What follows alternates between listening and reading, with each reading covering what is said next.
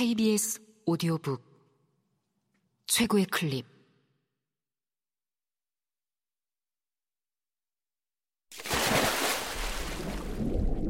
KBS 오디오북.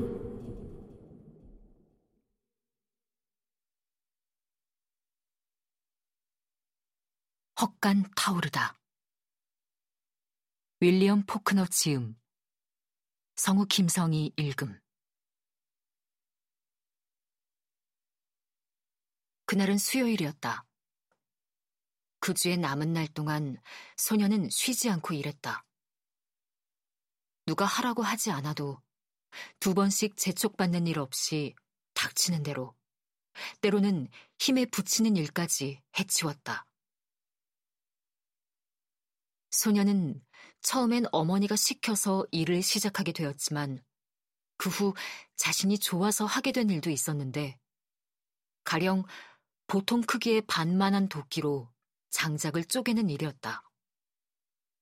그 꼬마 도끼는 크리스마스 선물로 받은 것이었는데 어머니와 이모가 일해서 벌었거나 어머니가 어떻게든 모은 푼돈으로 사준 것일 터였다.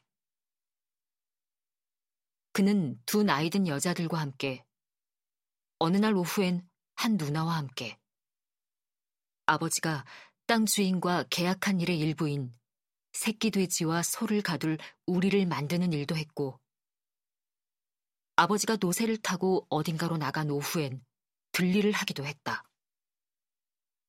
그들은 꽤 힘에 붙이는 일도 척척 해냈다.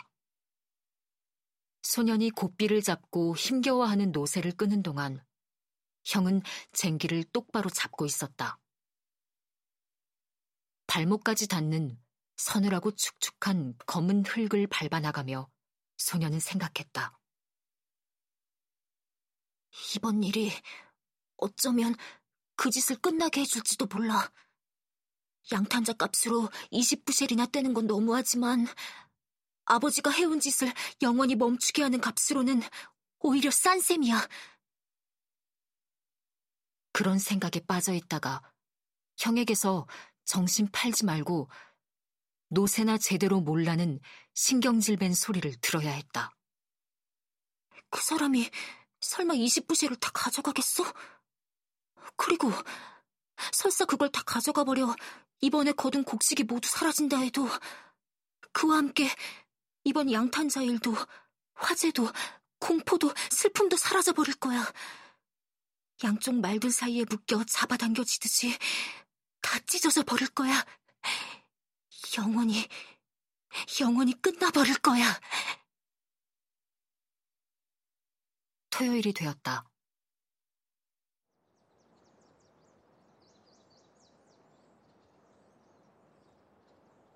소년이 노새 아래에다 마구를 매면서 고개를 들어 검정 코트에 모자를 쓴 아버지를 쳐다보았다. 그것 말고 마차 사꾸를 매. 그로부터 두 시간이 지난 후 그는 아버지와 형이 앉아 있는 마부석 뒤편 바닥에 앉아 있었다.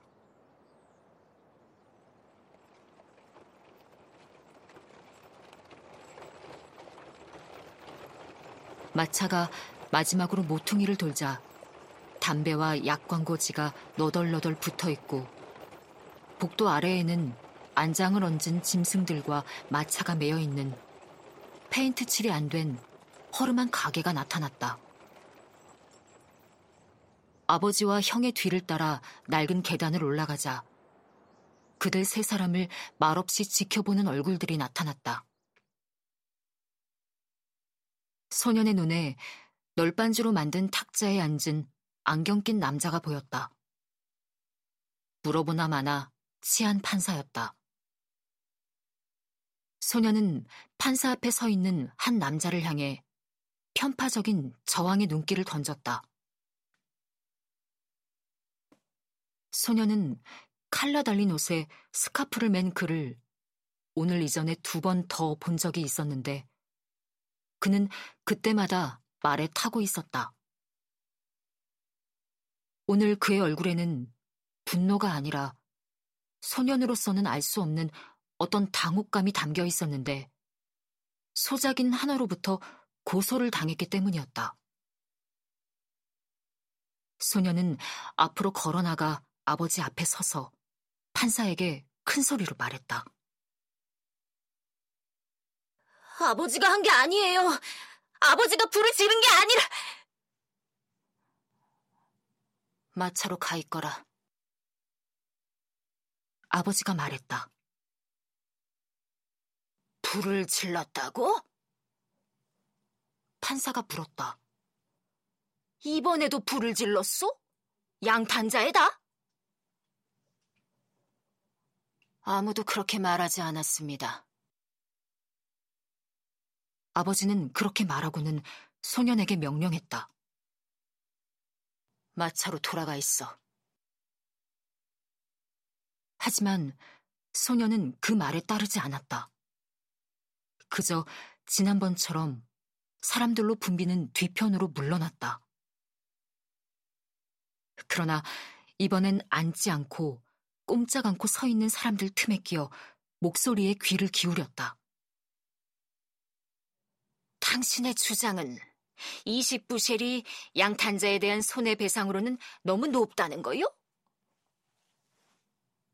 저 사람은 내게 양탄자를 가져와서 거기에 난 자국들을 지우라고 했고 나는 그 자국들을 지운 뒤 양탄자를 저 사람에게 돌려줬습니다. 그렇지만 당신이 자국을 내기 전과 똑같은 상태로 돌려준 건 아니지 않소? 아버지는 아무 대답도 하지 않았다.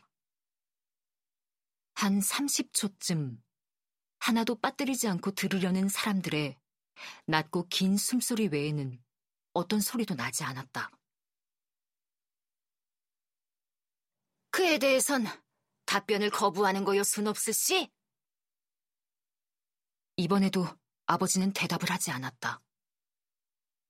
그렇다면 나로선 당신에게 반하는 판결을 내릴 수밖에 없소, 스놉스 씨. 내 판단은 드스페인 소령의 양탄자를 훼손한 책임이 당신에게 있다는 거요. 그러니 배상을 해야 하오. 하지만 곡물 20부셸은 당신 처지에는 좀 과한 것 같소. 드 스페인 소령은 비용으로 100달러를 청구한 상태고 10월에 거둘 곡식은 1부셸당 50센트 정도 되겠지요. 드 스페인 소령은 청구한 비용 중 95달러의 손해를 감수하고 당신은 아직 받지 못한 당신의 수입에서 5달러를 덜 받는 게 좋을 것 같소. 즉, 본 판사는 당신과 소령이 맺은 계약과는 별도로 당신이 곡물 10부셰를 드스페인 소령에게 손해배상으로 지불할 것을 명하는 바이요. 패정합니다. 재판은 금세 끝났다. 오전이 겨우 반쯤 지났을 뿐이었다. 다른 농부들보다 한참 늦긴 했지만 소녀는 곧장 집으로 돌아가 들리를 시작할 줄 알았다. 하지만 그의 생각과는 달리 아버지는 마차 뒤로 가더니 형에게 따라오라고 손짓했다. 그러고는 길 건너 맞은편에 있는 대장간으로 향했다. 그는 아버지를 쫓아가서 낡은 모자 아래 차갑고도 침착한 얼굴을 올려다보며 나지막이 말했다. 그 사람은 10부시를 받지 못할 거예요. 단 한 푼도 받지 못할 거라고요. 우리는 소년을 힐끔 내려다보는 잿빛 눈썹 아래에 아버지의 서늘한 두 눈은 여전히 침착했다. 아버지는 그지없이 유쾌하고 부드러운 목소리로 말했다. 그렇게 생각하니? 그래. 어쨌든 10월까지 기다려 보자꾸나.